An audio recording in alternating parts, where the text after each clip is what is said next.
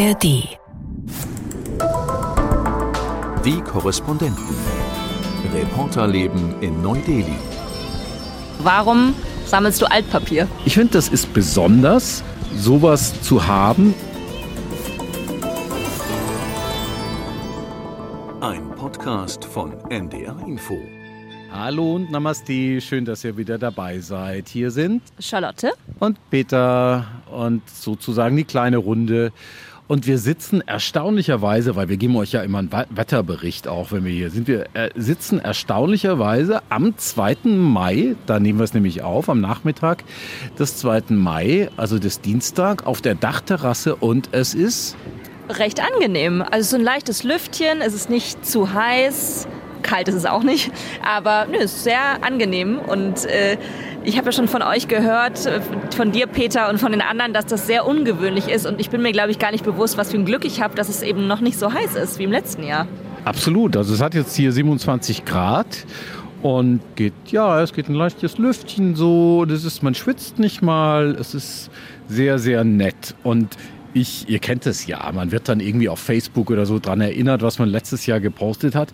Und letztes Jahr hatte es hier so 45 Grad plus, da hat ein Müllberg gebrannt. Es war absolut schrecklich. Wir haben Beiträge gemacht, da war ja noch Silke da. Wir haben Beiträge gemacht, was man macht in der Hitze, wie man irgendwie überlebt, wie man keinen Hitzschlag bekommt, haben mit Rikscha-Fahrern gesprochen, was die denn so machen, weil die können sich kaum vor der Hitze schützen dieses Jahr gar nichts. Also die Hitzewelle hier in Delhi, hier in Nordindien, ist sie glücklicherweise ausgeblieben. Kann jetzt noch heiß werden die nächsten Wochen, aber so kann man es ertragen.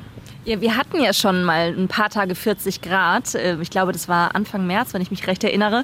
Und ähm, in den sozialen Medien hat gestern auch ein Bekannter von mir gepostet, er hat den Eindruck, dass hier in Delhi, als hätte sich das umgekehrt, dass wir jetzt die Hitzewelle schon so ein bisschen hatten und jetzt der Mai eher der Februar und März ist. Also, dass sich das so umgedreht hat.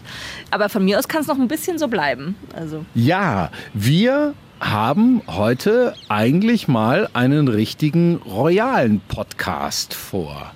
Royaler Podcast. Da geht es jetzt nicht um Maharajas und Maharanis. Es geht eigentlich gar nicht so um Indien, sondern es geht um England, um Großbritannien, weil wie ihr alle wisst, die Krönung ist coming up. King Charles III. wird gekrönt in London. Genau. Und ich fliege morgen nicht nach London, aber ich fliege morgen nach Hamburg. Und zwar deshalb, weil ich am Samstag auf dem Krönungssofa sitzen werde, der ARD, in der Live-Sendung der ARD, am Morgen vor allen Dingen und werde da ein bisschen was erzählen über, ja, über Prinz Charles und über Prinz Philipp und wie Prinz Charles aufgewachsen ist. Und ja, das hat vor allen Dingen mit meinem Hobby zu tun. Und dieses Hobby ist ein bisschen merkwürdig, vielleicht sogar ein bisschen bizarr.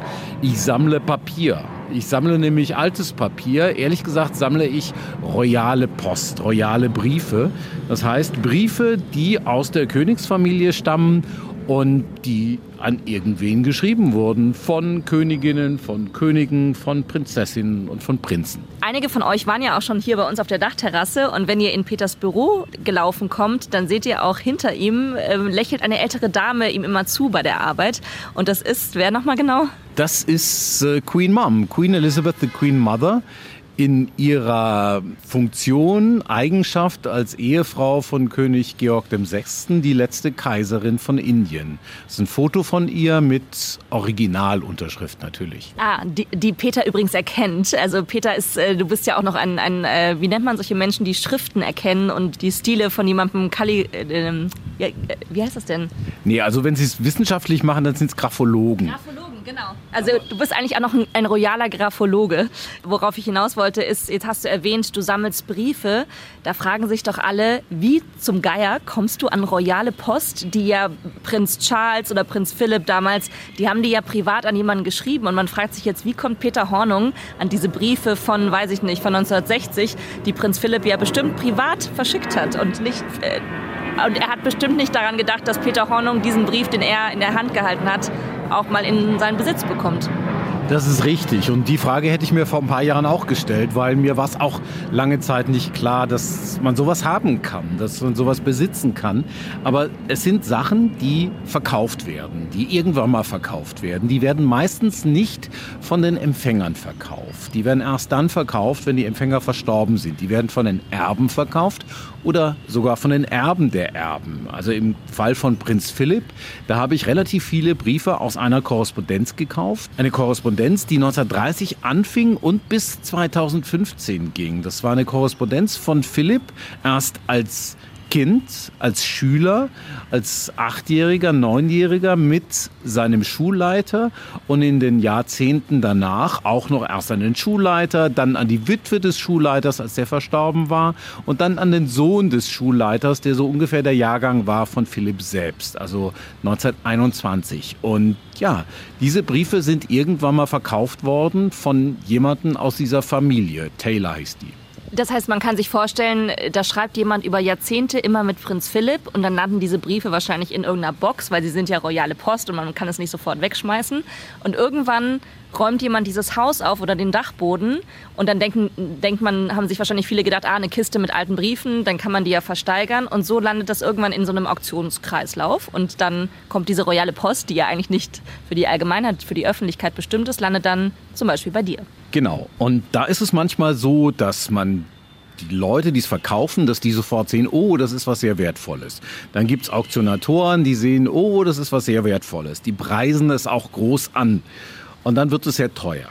Dann gibt es Sachen, die sind weniger offensichtlich. Da ist dann so eine Kiste mit Briefen von Philipp. Da sagt der Auktionator, der sich wenig Mühe machen will, da gibt es eine Kiste mit Briefen von Philipp ohne jetzt in die Details zu gehen, ohne zu schauen, was da drin steht und die wird als Kiste verkauft. Ja? Die ist dann auch nicht ganz billig, aber die ist viel billiger, als wenn man jeden Brief einzeln rausnimmt und jeden Brief liest und dann sieht, was eigentlich da drin steht und wie besonders der ist. Weil das macht solche Dokumente auch wertvoller.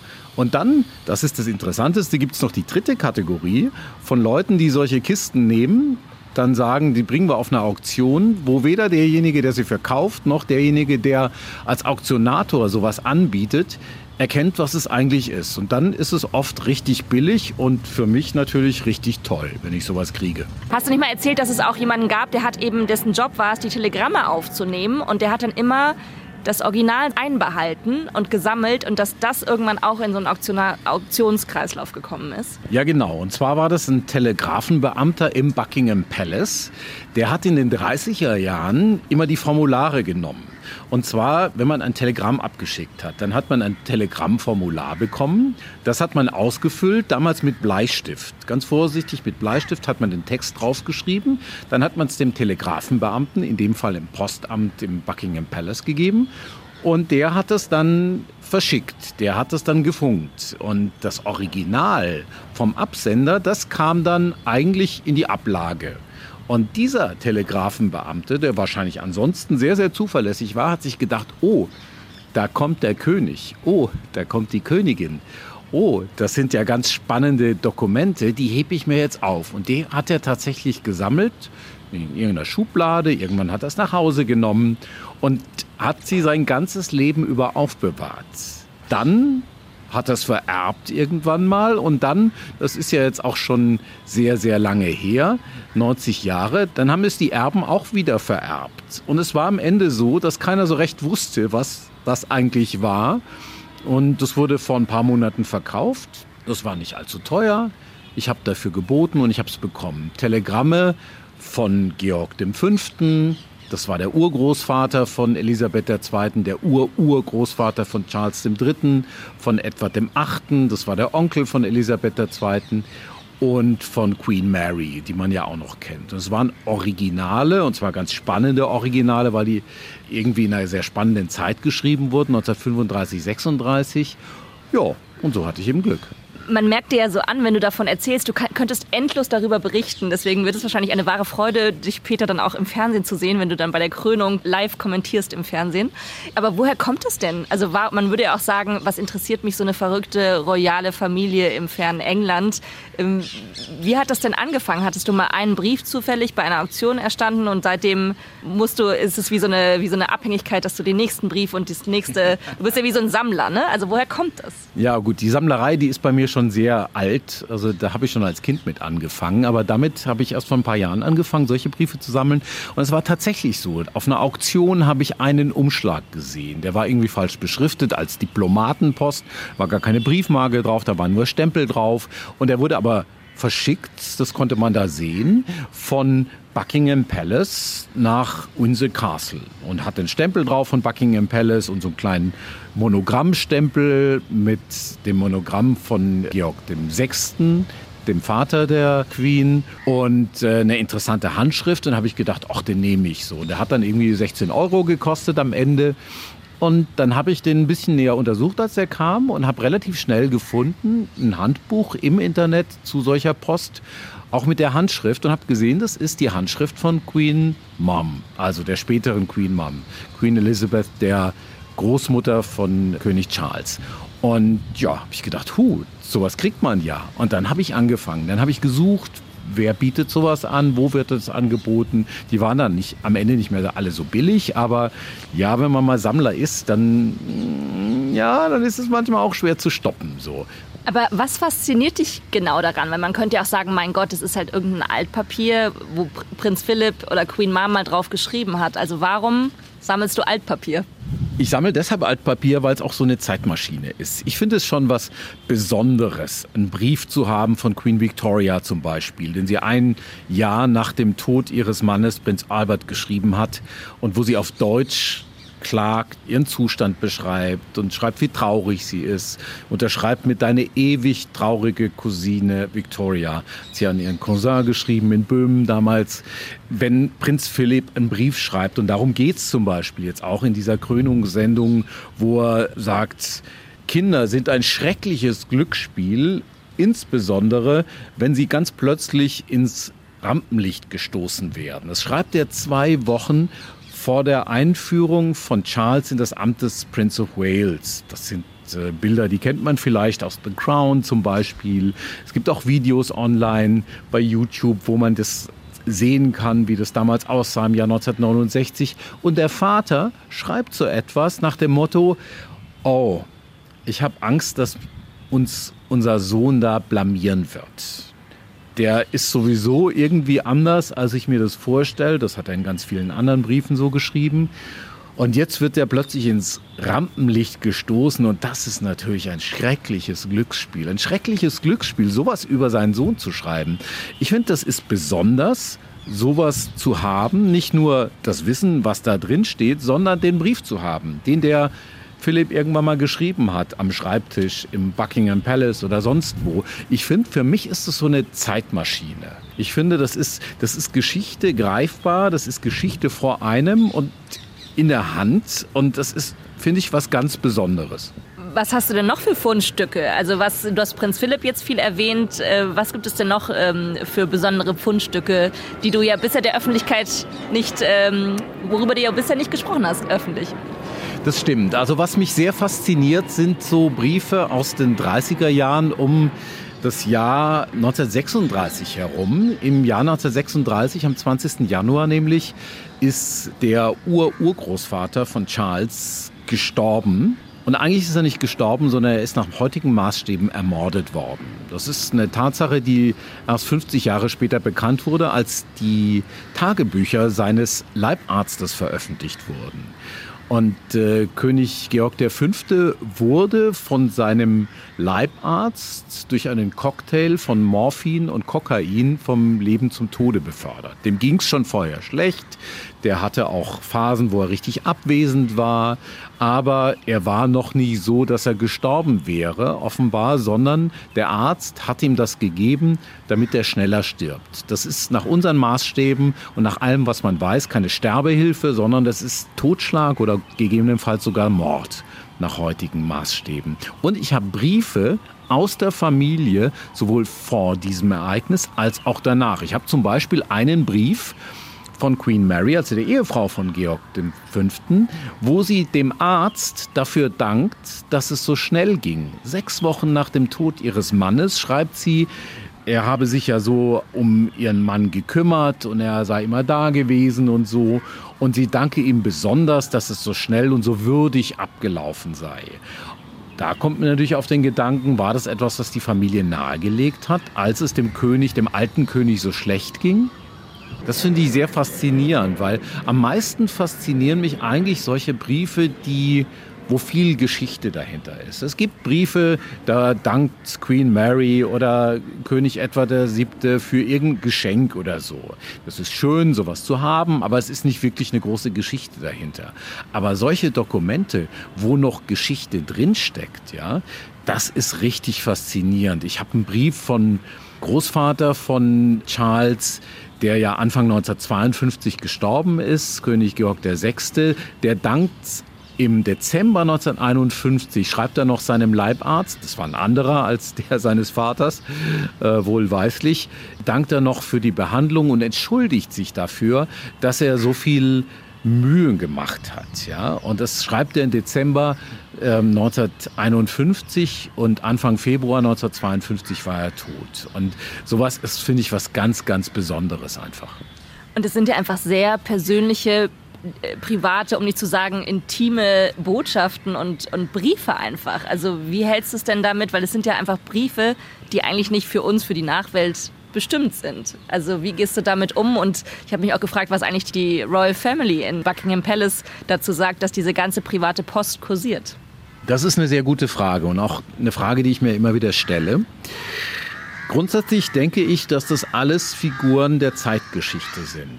Das heißt, da legt man auch noch, auch im Recht übrigens, auch im Veröffentlichungsrecht, andere Maßstäbe an, was Inhalte solcher Schreiben anbelangt. Sehr viele davon sind schon verstorben. Auch da gilt wieder was anderes. Das heißt, ich würde Dinge nicht öffentlich machen, die den allerintimsten Bereich berühren. Ja? Solche Sachen habe ich aber auch nicht. Also das Intimste, was ich von Charles habe, ist ein Brief kurz vor der Hochzeit mit Diana, wo er einer Garderobenfrau des Palastes dankt für ihre guten Wünsche zur Verlobung und sagt, vor der Hochzeit aber in der Kathedrale solle sie unbedingt to the loo, also aufs Klo gehen, weil sie wird wahrscheinlich sehr lange warten müssen in der Kathedrale, bis sie kommen. Ja, man, alle müssen sehr lange warten da. Und das ist dann natürlich eher lustig und es zeigt eher so ein bisschen, dass er in so einem Kreis dann auch ziemlich locker war. Ich glaube, es gibt da schon eine Grenze, wo man sagt, das ist vielleicht etwas, was man nicht veröffentlichen sollte. Aber auch bei den Briefen von Philipp über Charles habe ich mich das gefragt. Ist das etwas, weil Charles gibt es. Charles sehen wir jetzt diese Woche im Fernsehen. Charles ist der König des Vereinigten Königreiches und ist eine, eine lebende Person. Aber auch da ist es so, natürlich versuchen wir ihn zu verstehen. Und da ist es so, dass, dass man Originalquellen gerne heranzieht, Sachen, die authentisch sind und nicht irgendwie so eine Palastquelle, die irgendwie jemandem was gesagt hat und dann um die Ecke nochmal was und die dritte, vierte Ecke, sondern was echtes. Und gerade deshalb denke ich, dass es gut ist, auch drüber zu sprechen und auch richtig. Wer weiß, ob du mal eingeladen wirst in den Buckingham Palace, weil sie vielleicht mal äh, erfahren wollen, äh, hinterher will der Buckingham Palace was abkaufen. Also manchmal übrigens sind die auch empfindlich bei Sachen. Ich habe letztes Jahr gesehen, da sind kleine Karten angeboten worden auf einer Auktion, kleine Karten mit schwarzem Rand. Und wenn man da genauer drauf geschaut hat, waren es Karten, da stand drauf, in Liebe Lilibet und Philipp. Sowas wie Dir Papa. Das waren Trauerkarten, die von Trauergrenzen entfernt wurden von der Beerdigung von Georg VI., dem Großvater von Charles. Da hat offenbar jemand damals vor über 70 Jahren diese Karten weggemacht nach der Beerdigung und hat sie eingesteckt und hat sie über Jahrzehnte behalten. Die sind veröffentlicht worden, beziehungsweise die sind von einem Auktionshaus angeboten worden. Und es waren sehr viele Leute sehr interessiert daran. Und drei Tage vor der Auktion waren die plötzlich verschwunden. Und da habe ich dort angerufen bei diesem Auktionator, war irgendwo auf dem Land in Norfolk in England. Und er sagte so, ja, Ich habe einen Anruf bekommen aus einem sehr großen Gebäude in London, ohne zu sagen, dass es der Buckingham Palast war. Und da habe man in ihm gedeutet, dass er dieses Los, dieses Auktionslos bitte zurückziehen wolle. Und ich weiß nicht, was damit passiert ist. Ich weiß nicht, ob der Verkäufer es immer noch hat oder ob der Verkäufer es an das Royal Archive, an die ähm, königlichen Archive abgegeben hat. Aber da sieht man genau, wo die Grenze ist, auch für den Buckingham Palace. Jetzt bist du ja hier in Indien schon seit einigen Jahren. Hast du denn auch versucht, hier Korrespondenzbriefe aus Indien nach England zu bekommen? Also zum Beispiel vom letzten Vizekönig von Viceroy Mountbatten? Von dem habe ich tatsächlich Sachen, die von hier stammen, aber die habe ich nicht aus Indien bekommen, weil viel dieser Post auch nach England gegangen ist oder in andere europäische Länder oder nach Nordamerika. Das heißt, hier in Indien ist es tatsächlich schwer. Ich hatte gestern mal den Gedanken so, ich war nämlich gestern zu Besuch bei einem früheren indischen Diplomaten. Kamalesh Sharma heißt der. Und das war nicht irgendein Diplomat, sondern der war Generalsekretär des Commonwealth. Und wir haben ungefähr 20, 25 Minuten über den Commonwealth gesprochen und Indien können wir auch gleich nochmal drauf kommen. Und ähm, danach habe ich dann mal so leicht eingestreut, dass ich so ein gewisses royales Interesse habe. Und dann kam er ins Gespräch und es ging noch eine Dreiviertelstunde. Also es stellte sich heraus, seine Ehefrau war auch dabei, die sind beide so über 80. Die haben dann erzählt, wie oft sie die Queen getroffen haben, wie oft sie Prinz Philipp getroffen haben und Charles. Und die Ehefrau hat erzählt, dass sie sich mit der Queen über Hunde immer unterhalten hat, weil die Queen Hunde liebte und sie so Hunde liebte. In der Zwischenzeit rannte so ein kleiner frecher Terrier um meine Beine herum. So, es war ein sehr, sehr amüsantes Gespräch. Sie sagte auch, die Queen das sei eine Frau gewesen, die sehr, sehr bodenständig gewesen wäre. Die hätte auch irgendwie mit der Einkaufstasche in den Supermarkt gehen können. Die wusste, wer sie ist. Die hat sich aber darauf nichts eingebildet, sondern die hat sich nur ihrer Rolle entsprechend verhalten, sei aber in dieser Rolle eigentlich sehr locker gewesen. Die hätte im persönlichen Gespräch Menschen immer einen sehr interessierten Eindruck vermittelt, einen sehr auch nahen Eindruck und freundlich, höflich, irgendwie, ohne dass sie jemanden eingeschüchtert hätte. Im Gegensatz übrigens zu Philipp. Also ich habe dann über die Briefe von Philipp erzählt und da sagte sie, ja, genau so war der. Also ich habe lange gebraucht, um mit dem einigermaßen warm zu werden. Er hat ständig irgendwelche ironischen, sarkastischen Bemerkungen gemacht. Es sei so gewesen in einem Fall, dass eine junge Frau mal in Windsor Castle in einer Gruppe gestanden. Er war auch da, es war irgendein Empfang am Abend, sagte mir Mrs. Sharma gestern. Und er habe eine Bemerkung gemacht und dann habe die junge Frau angefangen zu weinen. Sie wisse gar nicht mehr, was er gesagt habe, aber das sei typisch gewesen. Man wusste auch gar nicht, wie das gemeint war häufig. War das jetzt irgendwie verletzend gemeint? Sollte man jetzt lachen? Sollte man ernst schauen? Sollte man nicht reagieren? Also das war super spannend, auch mit den beiden zu reden über diese Begegnungen. Und so haben sich dann quasi Indien und das britische Königshaus überschnitten, so diese zwei Themen. Und jetzt ist ja die große Frage, die wahrscheinlich jetzt viele haben. Hast du sie gefragt, ob sie Briefe haben von der Queen oder Prinz Philipp? Das habe ich sie nicht gefragt. Ich habe gedacht, das wäre ein bisschen unhöflich, aber wir haben uns so locker verabredet, dass wir uns noch mal sehen werden und dass wir auch noch mal sprechen werden. Ich glaube, sowas würde ich nicht direkt fragen, weil es ist tatsächlich so, wenn man so einen Brief bekommt, das ist so etwas Besonderes. Es ist ganz selten so, dass Empfänger solcher Briefe was weitergeben. Und deshalb glaube ich, ist es auch so ein Ansinnen, das jemandem zu sagen, so, und haben Sie denn sowas und so. Wobei mich würde es schon freuen, es einfach mal zu sehen. Genau. Das natürlich. Also das fände ich, fänd ich etwas, was nachvollziehbar ist, aber nicht Leuten dann sowas, ja, salopp gesagt, abzuschwätzen. Das auf keinen Fall. Ja, das ist schon interessant, einfach diese Verbindung zwischen Indien und dem Vereinigten Königreich, ne, als britischer Kolonial, ehemaliger britischer Kolonialmacht.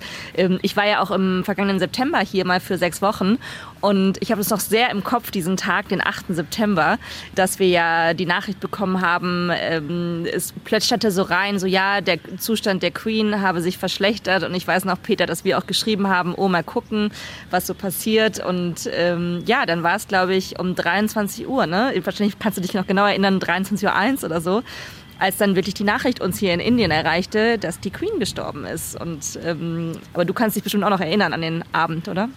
Ja, also es war natürlich ein ganz besonderer Moment, wobei hier in der Region ich habe nicht den Eindruck, dass es die Menschen hier sehr erreicht. Ich habe nicht den Eindruck, dass man hier wirklich noch eine, eine innere Beziehung überhaupt zum Königshaus hat.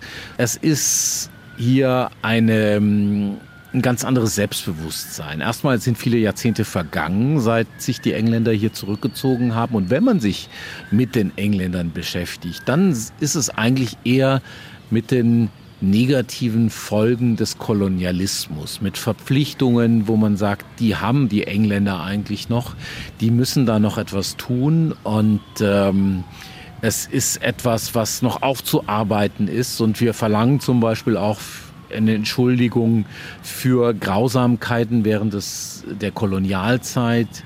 Es gibt die Diskussion um die Rückgabe des Koinur, des Diamanten und so. Es ist eine ganze Leiter von Sachen, die, glaube ich, auch die Inder und auch die Menschen überhaupt in Südasien, die Pakistaner gehören ja auch dazu, zum ehemaligen Britisch-Indien und auch Bangladesch, davon abhalten, da irgendwie noch eine emotionale Beziehung zum britischen Königshaus zu haben. Ja, ich glaube, es ist ganz anders als in Deutschland. Also ne, allein die Tatsache, dass das deutsche Fernsehen wahrscheinlich über 18 Stunden am Samstag, am Krönungstag live berichtet. Ich glaube nicht, dass das hier in Indien äh, viele interessiert. Und wahrscheinlich schalten, wenn Leute, wenn, dann schalten vielleicht dieses Ehepaar, was du getroffen hast, die schalten dann vielleicht BBC ein. Aber ich kann mir nicht vorstellen, dass im indischen Fernsehen das so übertragen wird, weil es war auch so direkt nach dem Tod der Queen, äh, auch äh, war ich bei Twitter, das ist ja auch immer so ein gewisser Spiegel, was so los ist bei den Leuten. Und daran kann man ja ablesen, was die Leute so bewegt. Und es war jetzt nicht so, dass die das alle sehr erschüttert hätte, dass die Queen gestorben ist, sondern es ging eher darum, oh, kriegen wir jetzt diesen Kohinoor zurück, den Diamanten. Und ich hatte auch eine junge Frau interviewt und die meinte, oh, habe ich noch gar nicht gehört, bei Instagram ist das bei mir nicht aufgetaucht. Also das wirkt so, also es ist, glaube ich, jetzt schon sehr weit weg, diese royale Familie. Und das Indien hat ja auch jetzt ein neues Selbstbewusstsein und das interessiert sie offenbar nicht mehr so groß. Das glaube ich auch. Also es ist eher eine Frage, was ist jetzt mit dem Commonwealth? Und wenn ich auf die Uhr gucke heute, dann würde ich sagen, ist Commonwealth eigentlich noch mal eine eigene Folge, wo wir uns noch mal ein bisschen intensiver damit beschäftigen können, was ist jetzt eigentlich mit dem Commonwealth? Und übrigens, das möchte ich soweit noch anteasen, auch die These, dass das Commonwealth jetzt deutlich indischer wird, weil zwei Milliarden Menschen leben in den Ländern des Commonwealth und wie wir wissen, sind 1,4 Milliarden davon Inder. Das heißt, möglicherweise, gerade mit einem schwächeren Großbritannien hat Indien ja wirklich eine Chance, eine deutlich größere Rolle auch in diesem Staatenpunkt zu spielen. Also ich glaube, da gibt es noch relativ Potenzial und damit auch Potenzial für einen weiteren Podcast. Auf jeden Fall. Und äh, wir können ja jetzt alle drauf gucken, wenn wir doch die Krönung schauen, wer vom Commonwealth, welche Vertreter da auftauchen, weil das wird ja bestimmt kommentiert werden. Die Vertreter, die da alle zur Krönung eingeladen werden, auch bestimmt die indischen Vertreter. Ähm, insofern, ja, machen wir einfach eine eigene Folge mal draus. Auf jeden Fall. Ja, die stehen, glaube ich, auch auf dieser Einladungsliste, die ich vorhin schon mal gesehen habe. Dann, wenn ihr Nachfragen habt, wenn ihr Anregungen habt, Kritik etc., schreibt uns gerne an neudeli.ndr.de, neudeli.ndr.de, neudeli in einem Wort. Und genau, dann freuen wir uns. Ich werde jetzt mal schon langsam so ein bisschen anfangen zu packen und wir wünschen euch einfach eine gute Woche und wir versprechen einfach, Peter, wenn du zurückkommst, du musst uns dann einfach erzählen, wie es war, über die Krönung zu berichten aus Hamburg. Das verspreche ich, aber wir werden keine ganze Folge nochmal über Royales aus Großbritannien machen, weil es gibt ja auch den Podcast Die Korrespondenten in London. Und wir wollen ja nicht den Kolleginnen und Kollegen da irgendwie die Wurst vom Brot ziehen. Also insofern werden wir uns weiterhin oder künftig dann auch vor allen Dingen auf unser eigenes Berichtsgebiet beschränken und nicht noch woanders wildern. Schöne Woche euch. Tschüss. Die Korrespondenten. Reporterleben in Neu-Delhi. Ein Podcast von NDR Info. Hallo, ich bin Beke Schulmann aus der Wissenschaftsredaktion von NDR Info. In unserem Podcast Synapsen liefern wir Fakten, Hintergründe und Geschichten zu aktuellen Fragen der Forschung.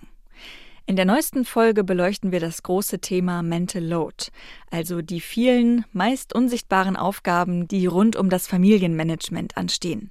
Denn zum Familienleben gehört oft auch eine nie enden wollende To-Do-Liste. Und auch wenn sich die Eltern die sichtbare Hausarbeit wie Putzen oder Kochen auf den ersten Blick 50 zu 50 teilen, sind es in vielen Fällen doch die Frauen, die über alles den Überblick haben und die Familie am Laufen halten. Und das kann an die Belastungsgrenze bringen, sogar bis zum Burnout führen. Wie wird das Phänomen erforscht? Warum gibt es dieses Ungleichgewicht, auch bei Paaren, die sich als emanzipiert und gleichberechtigt verstehen? Und wie könnte das geändert werden? Die Antworten gibt es in der neuen Folge Synapsen und die gibt's ab sofort in der ARD Audiothek.